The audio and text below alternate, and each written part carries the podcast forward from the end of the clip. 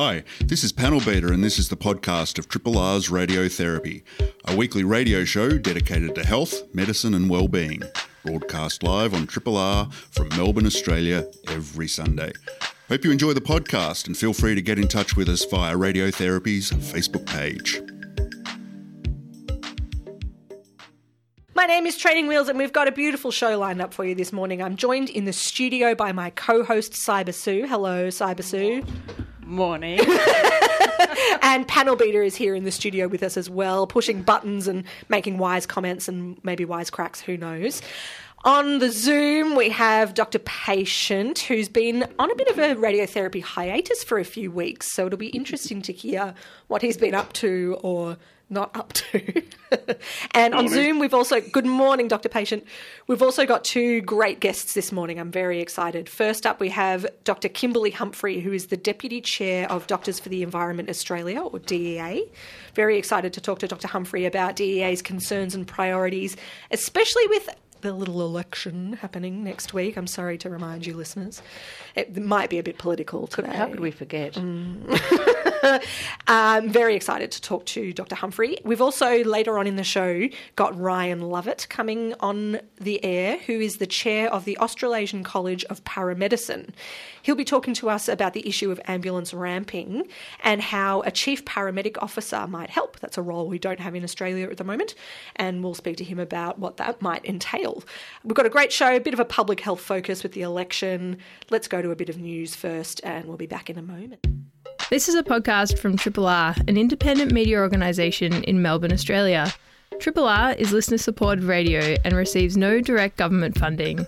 If you would like to financially support Triple R by donating or becoming a subscriber, hit up rrr.org.au to find out how. Hello, Cyber Sue. How are you? A proper hello. Oh, good morning, everybody. Good morning, Trainer Wells. Good morning, panel beater, Doctor Patient, and Kimberly. I am feeling pretty fine. It was a bit of a rush to get here, but you know, we're back in the real world now of traffic and getting everywhere and being in person, and all good. Nice. Nice. How are you, panel beater? I'm very well. He was off with the fairies then, everybody, for just for a It's visual. me and the fairies. But he's with us now. He is wearing wings after all. Dr. Patient, how are you? You're not here. You're on Zoom. I'm on Zoom. I'm in bed. I'm just loving this. You're in bed. Uh-huh. Now, Yeah, just He's for doing, people, a, he's doing a John Lennon bedding. For listeners who we haven't heard from Dr. Patient for a while, so for people who might have forgotten, he his day job, I suppose, or you know, his normal when he's not on radiotherapy, he works as a lived experience advocate for Sane Australia. Is that right, Dr. Patient? Yeah, that's and right. you've I'm sort of got also a bit more lived experience to tell us about today. Is that right? Yes, I'm, I'm certainly not lazing around on a Sunday. I have been bedridden for the past uh, coming up coming up five five to six weeks now. I had a bit of a bicycle injury and uh, cat-like reflexes got my foot out, but unfortunately, because I went over the handlebars, I have broken my tibia, my fibula. I dislocated my ankle, and I did that in three places. So I keep getting compliments. Wow. Yeah, I was about to say that's a really good job. Very Yeah, thorough. that was a um, that was a Monday morning in late March. So it was just it was uh, it, I was I was testing out a new bike route. You know, everyone's getting back into life. I was trying to do you know sports. Um, I'd, I'd had a I'd had a great week. I'd, I'd, I'd knocked off good two hundred kilometres Wow. for, for the week, and uh, I was looking. I was sort of just looking to push it a bit further, and, and I was uh, working my way where we're sort of down, sort of down the, the sort of Elwood Elsternwick way, and I was working my way into the city to get onto this capital city trail, and uh, I was just just testing it out. It was a, it was a it was a new new route, and uh, got my tire stuck in one of those disused tracks. Went over the front of the handlebars, and my foot went out, and I uh, took the whole force, and the ankle popped out. So where the talus is, the Oh, ankle popped out, and the only way that an ankle can pop out is if you break the bone in the process. So I broke ah. the tibia and fibula in three places. Pa- panel beater's got his head in his hands. Yeah, We're all grimacing and wincing. Just as well as the radio. Feel free to not stop at any point. So look, to, to be honest, I'm surprised that my wife didn't hear me from Elston. so it was look, it ah. was it was just it was it was painful. So this was this was ten thirty on a on a Monday morning, and um, Had you had your and, coffee?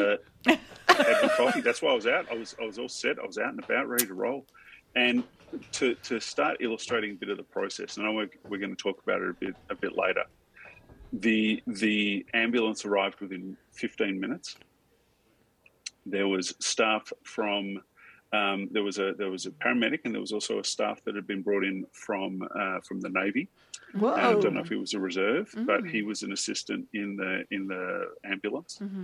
They wheeled me into into the Alfred, and uh, I was in there for you know a good uh, a good ten to twelve days. They couldn't even operate for the first ten days. So for those playing at home, they put me in, in an X fix, which is uh, an external fixation. So what they had to do is they had to they had to you know dope me up with everything possible because it was just so damn painful. And uh, they put me in an X fix under under general. So they drilled a couple of holes into my shin, drilled a couple of holes into my uh, heel, put an external fixation or basically a frame to isolate the leg because it was so isolate the ankles because it was so swollen they couldn't do anything. And I just had to wait for, for ten days in uh, in hospital. Um, I was in a ward that was a temporary ward at the Alfred. They'd spun that up because of idiots like me trying to get back in the line. so it was supposed to be it was supposed to be a, a, a um, disused ward that they were going to renovate. Um, so when I when I woke up in there and saw this beautiful like retro '80s decor, I thought this is what hospitals looked like because that was I mean this was the this was the second time in my life I'd ever been in an ambulance and the first time I'd ever really broken anything that required a hospital stay. So I was in the, I think it was uh, the delightful ward of 2E. Um, I cannot for one second fault the nurses, just thanking every single one of them. They were positive, they were supportive, that any single thing that went wrong was corrected within within two hours. You know, anything that went wrong was minor administrative stuff because there were so many people talking to others. Um, you know, the the only thing that that that they couldn't do was provide definitive answers as to when the swelling would go down, and that is just completely subjective to the patient. I had uh, I was in I was in completely public ward, um, so I had uh, a, a person with me constantly. You know, I think the the there were three people that rotated through the room next to me. Um, the the bed was the bed was vacated next to me for no longer than two hours. As soon as one person went out, another person came in, um, and it was it was a it was a very it was it was actually a very um, stereotypical hospital stay. You had the poor geriatric gentleman trying to leave the hospital at two in the morning looking for his wife, who had to keep get, being brought back to bed. Um, you had uh, you had good news coming through. You had bad news coming through. I, I know that because I was just laying there listening to the lives of other patients. Yeah, Um, privacy is not much of a not a strong suit in a public hospital, no, is no, I think everyone's seen my my bum. but um, it was for, for someone who's never, and you know, I'm I'm in my mid forties now, who's never been in hospital for that any kind of extended stay like that. To to actually see and just experience the the lives of others, you really, it is an even playing field, and we are we are all just. Uh, just trying to survive, you know, just? and every, everyone was the, the difficulty was is that you know 10, 10 years ago on a Sunday afternoon you could probably have wheeled a Weber in for the visiting hours, Hmm. but nowadays just just with the COVID protocols, my wife was allowed to visit once. She had to book Wow. in. She had to be masked. You know, it was it was a very different world. And Dr. Patient, it's so good to hear um, your, in many ways, your good experience of your healthcare and how good it was because the rest of the hours got a few. It's kind of we're looking today a bit at what's going wrong and some of the crises we're facing. So Yep. it's so good to there's And- still good stuff happening. Absolutely. Yeah, and I definitely have comments on that. Yeah. And, and after going through the process, there is definitely, you know, looking at it, being able to look at it from a slightly slightly more top down perspective, I can see where the problems are. Mm. But I, I, I just need to I need to illustrate that the people on the ground who are doing it, Yeah. the doctors and nurses and surgeons who are there, I could not fault them for a second. That's, great. so that's so nice to hear, Dr. Patient, especially someone with your background as a consumer advocate. You know, you've Yep. you've got a They, they were they were just amazing. yeah, that's They really just good. Yeah. That's good. That's good. But you know, I'm I'm very sorry this has happened. Obviously, it's Oh, awful. And Yeah, I, I have another it's question one. for you, and it's outside of the health Please. system. But I did a summer, somersault, but I was on a motorbike last year, and I have a question for you: Is are you getting back on the bike? You know, I've never been afraid of anything like that before. Um, I right now I don't want to, Uh, and I, I've never. I have. I've done rock climbing. I've done abseiling. I've jumped out of an aeroplane. I've done all of that stuff. But for the first time ever, I'm actually looking at that bicycle, and uh, for the for the time being, and I'm sure I'll be able to. You know what we tell our son: you you, you pick yourself up, dust yourself off, and, and get back on there. But Yeah. but for the first time ever, it was scary, and I'm. I, my bike's fine, bloody bike. it must be a good bike. and I've had it, you know, I've had it for years. We we just, uh, I've we, I, I just said, look, let's try the riding again. And so um, I got back into it, and I was loving it. You know, I'd, I just, I'd, I'd really found a rhythm, but this was this was such an injury. Yeah, It, and the um, healing's it not just the freaked me out bones, is it? The healing's is the mind to get, you know, because it's good for your soul, good for good for your health, and good for your soul to be out there doing the exercise. So it's Yeah. not just the bones that need to heal. Thanks Yeah. for So um, so yeah, it, at, at the moment, it's a bit scary. Yeah, that's fair enough. Not in a hurry to get back, I imagine. Thanks for sharing your experience, Dr. Patient. Cyber Sue, you've got a bit of a related story, sort I of, haven't do, you? I do, I do, and I'll keep it fairly brief. And it's um, it's also it, it's also on the same kind of theme about the, the, the some of the staff doing it pretty tough in the hospitals. Um, it was an article that came out on Thursday where senior um, senior um, happened to be at the Alfred, but it's incidental. The hospital professor John Wilson, who I happen to know um, professionally, he's a physician at a, a very senior and well respected physician, well known for his advocacy for. Uh, you know, outstanding patient care. He's the cetera, et president of the College of Physicians, isn't he? He, he Yeah. is. He is. However, he is stepping down from. He has just stepped down from his role as the president and role as a uh, physician. And what's kind of relevant about that is that he's said that he can't do it without kind of speaking up about what he calls. Um, uh, healthcare workers being pushed to breaking point and being burnt out to the point beyond exhaustion is how he's quoted in the uh, uh, in this article in the Age. And um, we you know we are as uh, Trainer Wheel said we're talking to the uh, to Ryan Lovett from the Australia, Australasian College of Paramedicine later about some of the things that can be done about this. But we're in we're uh, we're highlighting that we're in a point of crisis. Um, is it all to do with COVID? Uh, uh, we had a code brown earlier on this year. People, uh, staff were stopped from taking leave. Um, non-urgent surgery was put on hold. So I'm glad that your surgery was urgent. Um, and um, we've got this overcrowding and ambulance ramping that we're talking about. That's really compromising uh, the health at, of seriously ill patients. Yeah, it's it's not good. No, no, no. pretty grim. Exactly. And I mean, you know, we're, st- we're getting on with our lives, as you say, but um, we've, we're going through another surge in coronavirus, and that's just the people that are reporting it. Mm. Um, and, you know, there's a lot of people who um, are not, of course, they're not reporting that they've got Mm. COVID 19. And there's a lot of people still in hospital with COVID impacting um, hospitals. And um, people are th- there's there's um, reports coming through of people being resuscitated in waiting rooms and um, et cetera, et cetera. And Yeah. trainer wheels, I'm sure you're seeing this as well. Certainly, yeah. Most recently, I was working in emergency department, and it really is pretty um, extreme at the moment. Mm. The uh, the overcrowding and the bed block, and yeah, I, we'll talk. We'll get into it more when we speak to Ryan. I think a- later in the hour. And I mean, I think you know, just briefly, there's some, some what, what can be done about this? And Mm-hmm. uh, you know, John Wilson, he, he said that oh, he's got no plans to retire because he's going to be getting out there and advocating for healthcare workers. There's been, you know, we're in the middle of uh, obviously this election, and there's been a promise of up to seven thousand new healthcare workers. There's a campaign for bringing overseas trained um, healthcare workers to help fill the gaps and there's a discussion should we be uh, splitting funding between Commonwealth and state that would increase the funding. Um, but the concerns are that this is some of this is long term strategy planning, but we need we need this right Today. here and right Yeah, now yesterday. um, because uh, otherwise our experienced staff are just leaving.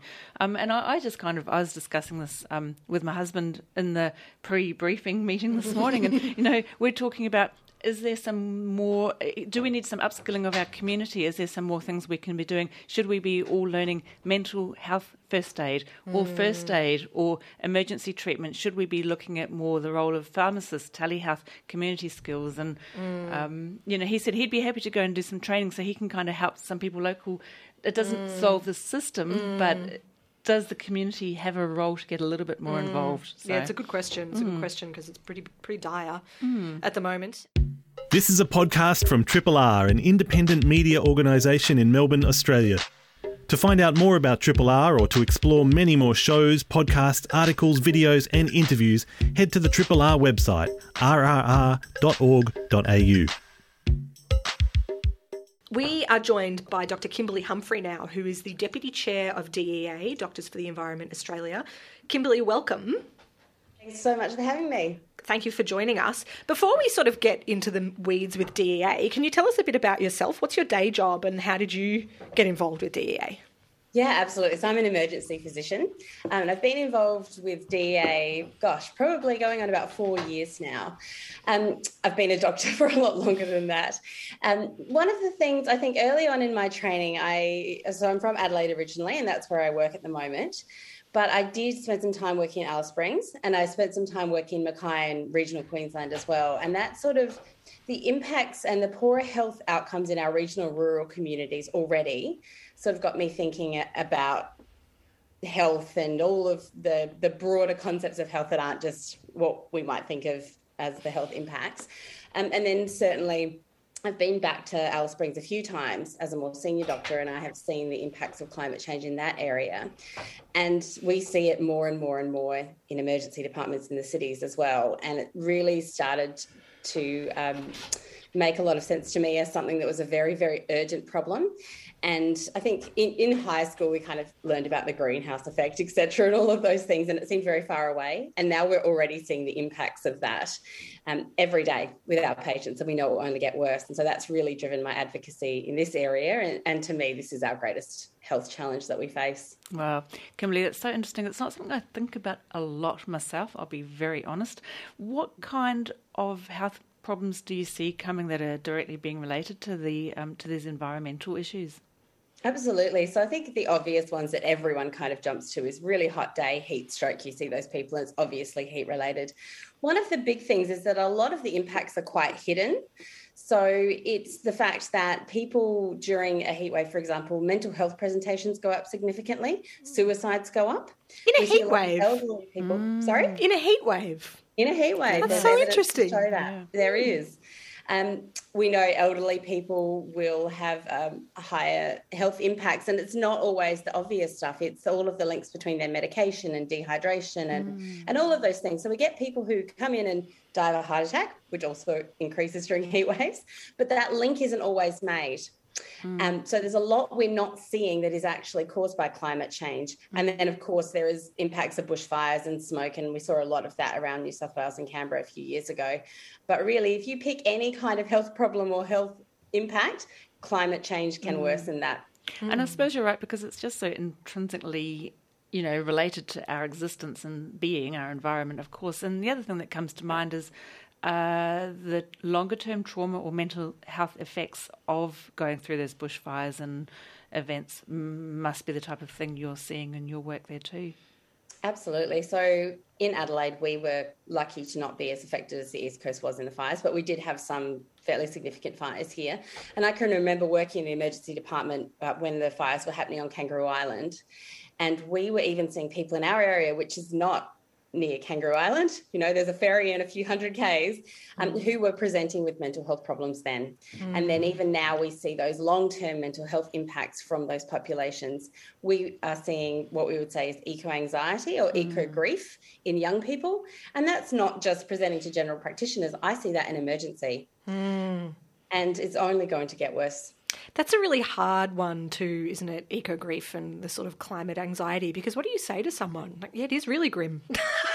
You're right to be anxious about it. It's terrible. Right, right. You can't play it down, can you? I mean, there's there's certain things, and I think it varies for every individual. And there's certain things that work better for young people. We see in adults as well. I mean, I have elements of that too. And um, my response to that, as somebody who I identify as a medical professional, I have privilege and power, um, and I can use that to to act on this, and that helps me. Not everybody has that, and it's a lot harder when you're very powerless to be able to deal with these feelings. It's a huge problem. And do you have kind of ideas for or suggestions for how we can talk with young people who are feeling genuinely anxious and concerned about their future and the environment? Yeah, absolutely. So I think part of it is listening. You know, not downplaying that and not saying no, no, it's it's not a problem. It is a problem. We know it's a problem.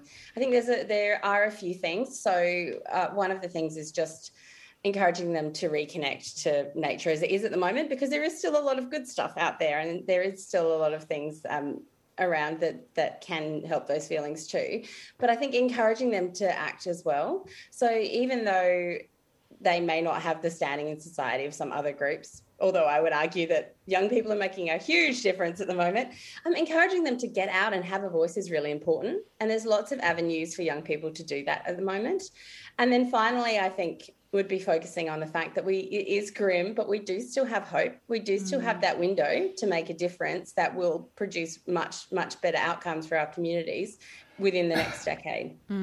So put put put your um ang- put your angst to action and maintain hope. Yes, hundred percent. Kimberly, can you tell us there's an election happening next week, which we're all acutely aware of. What are, what do you think people should be considering with their vote when it comes to the environment and health?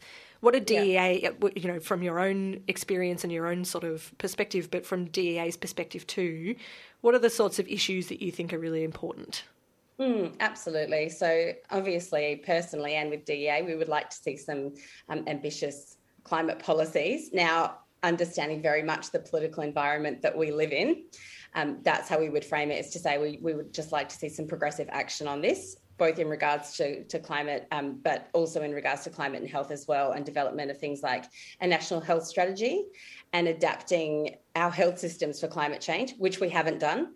So we know the effects are already here we're already at 1.2 of warming. We will hit 1.5, and everything we're seeing will get worse no matter what we do. And we need to adapt our health systems, and we need plans for that. So that policy um, positions are very important. So I'd encourage um, anyone to vote in favour of such positions on that. And um, the next thing that I would say is I think there is a big argument I hear made about sort of climate action versus the economy. It doesn't have to be one or the other. So, good climate action is good for the economy and creates jobs as well. So, I would encourage anyone to look at the policies of the major parties and support climate action, which supports the economy and it supports health as well. And this is a critical election because we do still have time to make a difference, but we need to do it now. Hmm. Too right, too right. You know, I, I, I fear sometimes on Triple R that we're preaching to the converted, but, you know, it's still worth hammering at home, isn't it? That's right. Tell your friends who maybe aren't the converted That's as well. true. That's know? a good point. That's a good point. Um, Cam. Cam's got a question? Go, go, go. the, the it's it's very interesting this year talking uh, talking with my parents and family members who are in their 70s and 80s. Um, it's it's sort of more of a comment. It's like for the next two elections, the vote will really not impact anyone in the 70s and 80s. And so, you know, the vote that you that you can do to look at something that will not affect your literal environment, mm-hmm. if if they're on the fence at all, vote for your grandchildren. 100%. You know, Yeah. that's, Vote for the young that's what you do. people. They'll have to live You know- with our decisions. Yeah. it's it's, it's there. There is nothing that will change to anyone in their seventies or eighties at all. For for two elections, it, it just doesn't matter. But you can help your grandchildren. So Good point, Dr. Patient. Thank you. Yeah. thanks so much, Kimberly. Thank you. I'm sort of lost for words myself. I get a bit, uh, I get, it's not so much eco anxiety, I get more just kind of a bit deflated and a bit hopeless. But I suppose, you know, talking to you, Kimberly, it is a good reminder that there are things we can do to, um, to, take action and, and, and feel like we're doing something positive. And as general population people and within our professions as well, like I love it that, you know, we're talking about the crisis that's hitting emergency doctors and here you are doing this extra work and, you know, really putting yourself into something else as well, which is absolutely to be commended. How do you how do you manage your own climate anxiety or eco grief or or you know whatever you want to call it uh, and and at the same time as perhaps seeing the impacts of it firsthand in your work and then also dealing with you know DEA on the side you sort of I can imagine you're kind of overrun with climate catastrophe how do you manage it Yeah, and I sort of touched on it before. For me, it's action. You know, it's getting out here and doing these things and feeling like I maybe am impacting on a bigger difference uh, with my advocacy in this area. I mean, all of the issues you've talked about earlier around ramping and the crisis in our hospitals is the same across Australia, and we see it in South Australia as well every day. That's only going to get worse with the impacts of climate change on health as well.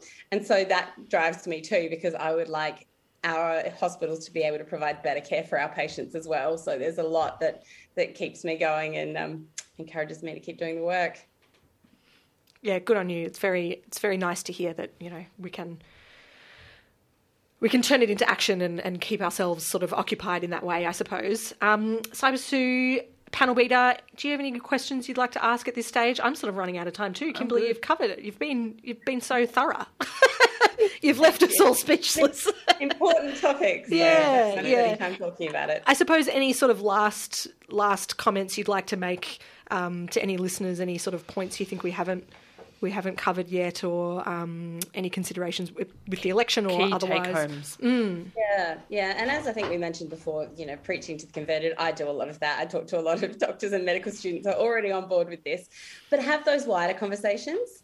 And there's a way you can have these conversations with people who maybe are on the fence or are not so much in this box as well. And it's so important because you can make a difference. And if those people change their vote or if they go mm. out and have those conversations with others they know, then we're really having that ripple effect. So please do that. Absolutely. Good on you, Kimberly. Thank Yep. you so much for joining us and for your, your wonderful insights and, and all the best. And fingers crossed that the election gives us the outcomes we need for the climate and our health and And everything. Uh, the whole. We solve all everything. problems. Yeah. That would be nice, wouldn't it? having me. Thank you. It's been a pleasure. Thank you. you. You're listening to a Triple R podcast. Discover more podcasts from Triple R exploring science, technology, food, books, social issues, politics, and more. To listen, hit up the Triple R website or your favourite podcast platform. We just interviewed Dr. Kimberly Humphrey, Deputy Chair of DEA, and we've got another interview now with Ryan Lovett, who is the Chair of the Australasian College of Paramedicine. You're joining us from Adelaide, I believe. I am. Good morning. Thank you so much for being with us this morning. There's been a lot in the news this week about ambulance ramping, which I think has a bit to do with you. Hmm. You've been um, bringing Ramping that to our up. I'm not attention. taking any responsibility. oh, sorry, sorry, no, you're bringing it to our attention. You're not responsible for the ramping. Um, before we get right into it, tell us what is ambulance ramping? Why, what's, why is it happening? What's this? What's this problem? yeah, I mean, it, it's a deep topic. Um, but, you know, fundamentally, ambulance ramping, it- it's the inability of paramedics to hand over care for their patients. So they'll go, they'll get to an emergency department with a patient they believe needs further assessment or treatment, and they just can't hand over that patient to, to ongoing care. And so, I mean, fundamentally, that's it, an inability to access that hospital.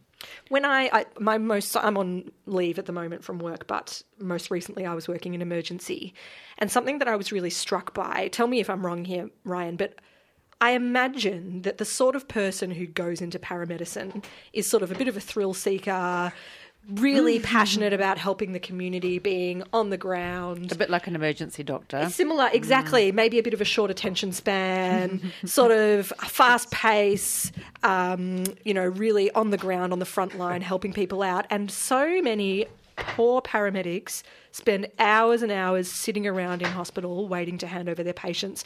And I just thought these poor buggers, this probably is not why they got into paramedicine to be sitting around for hours. How are the workforce coping with this? Um, I mean, you're exactly right. It's it's it's it's I like I always liked, and the reason I got into to paramedicine a very long time ago is like there's this order to chaos. You come and there's you know you get you get to a scene. There's people everywhere. There's bits of car everywhere. If it's a car crash, there's you know things are going bad, and you can come in and go actually. I've, I can help this. I can do something really positive and really kind of help this family or help these people or help this person and kind of steer them in the right direction. and, and I, I, think a lot of a lot of my colleagues are like that. And and you're exactly right. And what's what's kind of happened over the last you know ten or fifteen years is that role has dramatically changed. So we're actually like we're actually actively looking for different type of people now mm. because you know the the the car accidents and the you know the people falling off bicycles and the uh, and the cardiac arrests are becoming a very, very small part of the day to day job now. It's becoming much more focused on community care, um, this kind of primary care substitution, mm. uh, and, and, and longer periods of care for a patient. You know, you, when I started, and you go back and look at the figures, you know, your average kind of patient contact time was, you know, an hour if you're lucky, kind of thing. And now we're seeing patient contact times of four, five, six hours. And what we're seeing is the education that we've been providing to paramedics over the last 10 years doesn't really provide for that longevity of care. So it's, it's a really interesting mix, and we're seeing um, and we're seeing quite a you know it's, it's it's a really diverse workforce, the paramedic workforce. You know, you've got you know, you've got graduates who are 23, 24, ranging up to people who are in their 50s and 60s who have been doing it you know since before paramedics existed, essentially. Um, you get this really interesting mix, but you know the bulk of the workforce, which are you know kind of late 20s, early 30s, it's a real shift for them. And, and I think a lot of them are now saying this is a really hard, this is a really hard position to be in because this is not what our original training and education have provided, you know, prepared, prepared us for. And, and we're trying to provide this ongoing care when we don't have the resources either to do it. You know, an, ambulance stretcher is not a great. It's a, it's a trauma mattress. I mean, it's designed for people who have spinal injuries. That's exactly what it's designed for. It's not designed to have somebody lying on it for six hours. And you get things like pressure sores, and you get all these kind of adverse effects of these long patient contact times. Ryan, you've raised about ten points that I want to. dig into Just don't deeper. Ask one question, you get ten answers. That's good. It's good. Um, the first thing is you said that over the last 10 to 15 years, this has been an increasing problem. I wonder if the public's perception is that this is kind of a direct uh, consequence of COVID, and what your take on that is, whether this is, it sounds like it's longer standing than that. It's not just COVID that's contributing no, to this it's, problem. It's absolutely not just COVID. And, and kind of, and one of the things as an organisation, the college, we've been out there saying this is not a COVID. This is not a, this is not a COVID symptom. This is not a, you know, a, a result of COVID. You know, ambulance ramping has been an issue for at least 20 years across mm. across the eastern seaboard of Australia. You know, I you know I remember in the early 2000s, you know, 2004 and 2005 in New South Wales, we were having you know 8, 10, 12 hour uh, delays for ambulances at hospitals. Albeit at that stage, the demand was so much lower. So if you had an ambulance that was stuck at a hospital for, you know, it might have been one or two ambulances across a fleet. Whereas nowadays, what we've seen is those problems those problems were they were embryonic at that stage. They've always been there, but what's happened is the demand has just increased, and those problems have just been amplified and exposed by that increase in demand. So, yeah, this is not a new problem. What we did see during COVID was we did see a significant drop in demand. I know in South Australia it was about seven to eight percent drop in demand when COVID just first like started to take effect, and those numbers are pretty consistent across Australia and New Zealand. And so everyone kind of said, oh, okay, things are okay. The hospitals are fine. You know, ambulance demand is fine. And then what we saw, you know, late last year and absolutely with a force this year is that demand's just come straight back where it left off. Do you reckon it's because people were putting things off during the COVID period and now they're sicker? What, yeah. what, how do you explain that? They weren't out riding their bicycle. Mm. Yeah, well, that's right. um, I think people were really, and, and you know, and, and I was working I was working right in the mix of, of, of it during when COVID first kind of started to appear in Australia. And there was a real, there's a lot of uncertainty and a lot of, and a lot of, you know, and there's this, this kind of fear in the community about, I don't want to go to a hospital because that's where the COVID people are. And so I think, and I don't want to go to my doctor and the doc, and certainly the GPs were very, uh, were very apprehensive about anybody with, with respiratory symptoms. If you had a, you know, a sniffle and you tried to get a GP appointment in, you know, 2020, it was impossible. Uh, and and I don't criticize them at all for that. I think it's legitimate because you know we were certainly very apprehensive, you know, in, in the ambulance services, and and and and that was just echoed across the community. So I think just people just stayed out, stayed at home. Um, mm. And then as things, you know, and then certainly, as you say, you get sicker and things, you know, things compound, and then you have to seek care, and that's kind of what we're seeing now. Mm. And um, Ryan, you, you kind of in your ten points that you raised in that first sentence, you also talked about the changing uh, uh, demographic, I guess, of people who are contacting, who are calling an ambulance. Yeah. And I'm kind of interested to know. Um, of the calls you get, how many of them are what you might call legitimate? And do you have a criteria for what's a legitimate or non legitimate call? And then I'll throw something else in there is that as a community, is there something we should be doing or learning or being educated about about when to call an ambulance?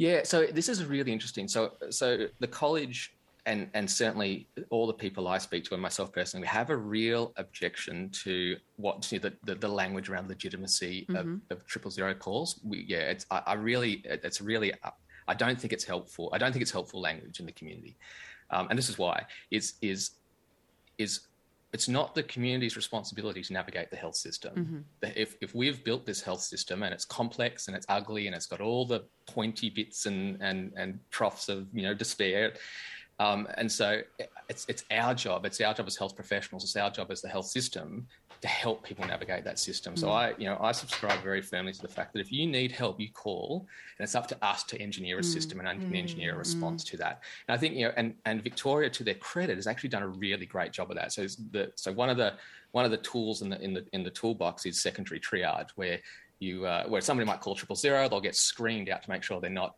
in imminent you know, in imminent chance of, of severe injury or death. And then they'll get transferred to a, you know, an, another advanced paramedic or a nurse who'll take them through a, you know, a more detailed questioning question and answer process to kind of tease out what their issue is and help stream them into the right care. Mm. Now, Victoria does like 30 or 40% of triple zero calls are streamed through that system, which is amazing compared to, you know, single digits in South Australia, maybe 10 or 15% in New South Wales. So I think that's one of the really great things uh, uh, about uh, it's one of the great things in Victoria where they're really saying they're really taking this approach um, of, of, saying you know it, it, it, you call and we will help you no matter what that help looks like. But in saying that, there is you know there is things that people in the community can do to kind of prepare themselves. And, and, it's about it's about having a plan. You know, and you see the language around having a bushfire plan. If you live in a bushfire prone area, you see all these these these messages about having a plan. It's like, and, and so uh, the same is is equally true for your for your own health and well being, especially you know if you've got elderly relatives or or a young family. You're saying if something if X happens, what am I going to do? You know, do I have deep? You know, do I know if there's a local uh, you know, 24 hour bulk billing medical center where I can go to and get some advice? Do I know if there's a 24 hour pharmacy nearby? Do I know the numbers, especially in Melbourne? Do I know the number for nurse on call so I can give them a call and get that advice? And do I know where, where do I know what my options are with regards to visiting you know, an emergency department? If, you know, if you've got a kid, you know, what are my options for going to a, you know, a kid specific emergency department? Things like that. Just knowing what your options are so that at three o'clock in the morning when your eight year old wakes up with a, a raging fever, you've got a list of options there. And, and and triple zero should absolutely be on that list of options. If you're worried, if you're mm. concerned, mm. if you've got any worries about yourself or family member, absolutely call because that's what they're there for. Yeah, and so, um, so just for our listeners, just to bring us back, we are listening to, we are talking with um, uh, Ryan Lovett. He is the chair of the Australasian College of Paramedicine, and we are going to get to his proposal in a minute. We haven't quite got there yet because there's a whole lot more interesting stuff in the meantime. And um, I think that Dr. Patient's got something he wants to ask. Yeah, well, very briefly. Thanks for coming on, Ryan. The, we're getting a lot of a lot of numbers thrown at us, saying what we can do to to fix the problem. You know, we're going to provide two thousand people here and seven thousand people there, and that sort of thing. If it, is it literally a, uh, and we are talking about Victoria at the moment. Is it a is it a bums in ambulance issue, or do you think that there should be a lot more thought to it rather than, especially in an election year, throwing big numbers at us?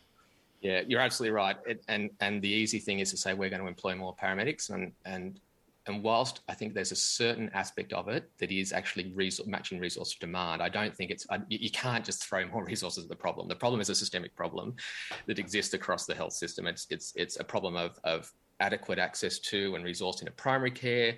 It's a problem of you know adequate resourcing and access to emergency departments. It's an it's a it's a it's and I go full circle. I really enjoy this. Yeah. It's a it's a problem of you know efficient and effective process and and and and you know and having the right people in the right place in the hospital is moving people through hospital, through inpatient wards, through specialties.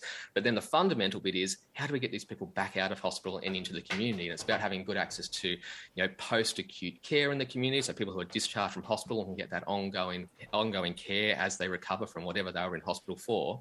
And that ties back to adequate resourcing and effective access to primary care. It's this big kind of cyclical thing. So I, I, I think fundamentally, and, the reason I do it, the reason I like to talk about it in a circle is, you know, from where we stand, uh, you know, primary care is kind of this nexus of where we think the resourcing in, in the short term can be really effectively um, brought to bear because it, it, you know, it's primary care at the front end, it's primary care at the back end. And, you know, and, and kind of our position is nothing replaces a really great general practitioner. The amount that a general practitioner adequately resourced with the right time and tools and resources to kind of manage these patients uh, and support these patients it just it, it kind of it, it force multiplies across the system. So uh, you know, so one, one of our proposals, and I'll drag there you go, I'll, I'll steer Yeah, us into that. and so one of our proposals is about kind of how do we bolster this primary care uh, primary care system in the in the short term. And for us, you know, that's urgent care because that gives uh, that gives ambulance services and paramedics. You know, it's kind of it's selfish, but we think it's really effective, and we've seen it work really effectively in, in New Zealand and uh, and in Canada. Is you know it gives ambulance paramedics the opportunity to say, actually, we, we know you need, we know you don't need an emergency department. You don't need all the bells and whistles of an emergency department. But let's, but there's nowhere else for you to ta- for us to take you. You know, if, if I'm working on an ambulance in Melbourne on, you know, at, at nine o'clock on a Saturday night, literally the emergency department is the only place I can take you if you mm. need ongoing care or assessment. So let's give people another option mm. to take, you know, to say, actually, you don't, you, you might just need an X-ray, you might need an ultrasound, you might need a blood test, have mm. somebody quickly interpret those results and then kind of refer you to ongoing care or refer you back to self-care, which is even better. So I that's kind that. of Yeah. where we see as kind of the real opportunity there. Yeah, I just wanted to make a couple of comments quickly, Ryan. I think in many ways what you're getting at is that paramedics and emergency departments are kind of the canary in the coal mine Absolutely, yeah. Mm-hmm. when the system overall is struggling, right? So just chucking more ambos out in the community doesn't solve it because the issue of bed block in hospitals is kind of largely at the root of this, right? You can't get patients off beds in the emergency department because the hospitals are full because we can't get patients discharged quick enough and Correct, yeah, yada yada yada. Um, and I think I completely agree with your comments about adequately funding primary care. And we know that, you know, just to do a little election plug, if I may, I know that Labor have, have announced a, a large boost to primary care funding in the in recent days. So that's just something for listeners to consider uh, when they go to the polls next weekend. Um, and Cyber Sue, I'm not sure if you were going to raise something else or go to the kind of juicy part of the interview now. Well, I mean, you kind of started on it. I Mm. just wanted to talk about the your proposal for paramedics, and um, Yeah, so Ryan, you and the and the College of Paramedicine are advocating for a a chief. What is it? A, a commission? What's what are you calling it again? Tell Yeah, so you tell chief us. Give par- us. a chief paramedic. But, Yeah. I mean, Great. They call it a chief paramedic officer in Victoria. I, I, don't, I don't love that name, but chief paramedic is kind of is kind of what we're saying. What's that? What? How would it help? Yeah, so I mean, so uh, so people would be familiar, you know, in in, in all states uh, and territories uh, in Australia and in New Zealand, and, and at a Commonwealth level, there's a chief medical officer, so a very senior doctor who can provide advice and context and advocacy into into government. Uh, there's a chief, there's generally a chief nurse and midwifery officer, and there's generally a chief allied health officer, and there's always there's some others as well. Now, Victoria really took uh, uh, the lead nationally uh, on this and appointed a chief paramedic a chief paramedic officer some time ago. Um, and and what uh, and that's Associate Professor Alan Eade, and he works for Safer Care Victoria. And what so he's outside of the ambulance service, he's independent to the ambulance service, and his role is really focused about making sure it's patient safety is number one his role, and that's what one when we would support that for for the, the chief role at a Commonwealth level. But it's really about saying actually you've got this workforce that can contribute, and what we saw in Victoria, especially with the response to things like vaccination clinics and testing for for, for COVID, is is is Alan was able to say, actually, you've got this latent workforce of graduates who are unemployed, graduate paramedics who are unemployed, because unlike other medical professions, we have a surplus of graduates in Australia for mm. paramedics. You can use these guys; these are they're registered health professionals, tertiary educated. They've done intern years. You know, they've been out there. They've seen they've seen the world. They can do this stuff, and they and we and they did in Victoria, and they kind of really leveraged that. And unfortunately, that doesn't exist anywhere else. And so there's kind of there's this there's this gap that exists uh, in, in in advocacy to government. And when and you know and during the early parts of the pandemic, you know, I met with you know I met with the health minister and I met with um, I met with the senior defence leaders who are leading kind of the response. They go, "We never knew that there were paramedics out there that could do this," and that's because there's nobody there saying, "Actually, you've got this workforce who works in community care, they work in primary care, they work in emergency care, they work all across these places." Um, you know, leverage that workforce. They're just sitting there doing, you know, mm. these these people who are who are who are not able to get jobs out of university. They're sitting there literally doing nothing or going to London. You know, or something like that. It's put them to work. But having a seat at the table in those important Absolutely. conversations. Hey, It sounds it sounds absolutely essential. It sounds like a no- no-brainer, and we resoundingly support that. Yeah, I would agree. Yeah. yeah, It's very kind. Thank yeah. For what it's worth, radiotherapy, um, and our team at least, yeah, You're, we're on board. You're, you're headlining on our next media release. Yeah, I am just aware of the time, Ryan, and we're nearly out of time. But before we say goodbye, I just wanted to give you the opportunity to have the floor for another minute or two. Is there anything that you'd like to say just for our listeners to take home with them? We've got an election next week. The floor is yours. No pressure. it's yeah. I- I think I think it goes back to I think it goes back to this this point. It's it's it's you know paramedics are doing and and all health professionals and I can't single us out. They're doing it really tough. Um, it's really it's a really hard environment out there at the moment for everybody. You know, I I speak to my colleagues around the country and like and and, and it's just and for them it's it's it's really a really tough period of time. So please be kind to us and to all health professionals, uh, and and go and meet your local GP and get a really good relationship with uh, with a really good local GP because they will be uh, they will be your your bedrock of healthcare moving forward. And when it all goes wrong and when it doesn't work, absolutely please call triple zero or please talk to or please go to an emergency department because we will be there and we'll be happy to help you in that mm. situation. And I think that's like Ryan, just to touch on what you brought up before about it is our responsibility as a health service to look after you. So don't be shy about calling triple zero if that's what you need to do. Absolutely. Yeah. Thank you so much for your time, Ryan. It's been so wonderful having you. It's been great. Thank you. This is a podcast from Triple R, an independent media organisation in Melbourne, Australia. Triple R is listener supported radio and receives no direct government funding. If you would like to financially support Triple R by donating or becoming a subscriber, hit up the Triple R website to find out how. Um, that's been radiotherapy today. My name's Training Wheels. I nearly said my name's Panel Beater. Nobody wants that. I think it's time to go. I think it must be. I've run out of steam, obviously. Cyber Sue, thank you so much for coming in. No, thank you too, and thank you. Given the size of your belly, yeah, Trainer Wheels is barely able to reach the microphone today as her belly grows by the moment. Don't ask me to tie my shoes. And considering your, you know, the whole, you know, talking about health and climate and mm-hmm. everything, a little bit under the weather, but you got here. I did. I got here in the end. I was I'm feeling a very bit average. Yeah. yesterday, but I've come good this morning. Um, Dr. Patient, it's so good to see you. Hopefully, next time you'll be able to join us in real life. We will look after you. I'm going to get up and go for a run. I don't know what you guys think. I hope the next few weeks pass quickly for you and you're up and yeah, about thanks. soon. It's it's been uh, it's. I think we're at. Hopefully, in the next two weeks, it'll be a it'll be a tipping point to start to be able to start putting some weight on it. Uh, but uh, Good on just you. until then, I'm catching up on uh, catching up on all the entertainment. Yes, it looks like you're keeping your sense of humour though, so hopefully that'll keep you going for the next few weeks. Um, panel beater, thank you for your skillful. Oh, it was great pressing. hanging out with you guys. We love you, Likewise. panel beater. Likewise. Don't forget you can listen to us on the podcast. We've got Facebook, Radiotherapy on 3 R. We've got Instagram, Twitter. We're on all of the platforms. We're just everywhere. You can't get away from We're, us. we're, we're on the platforms you haven't even invented yet. Absolutely. Yeah. that's so true, Cyber Sue.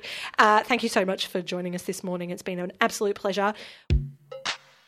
Hi, this is Panel Beater. Thanks for listening to the podcast of Triple R's Radiotherapy, a weekly radio show dedicated to health, medicine, and well-being.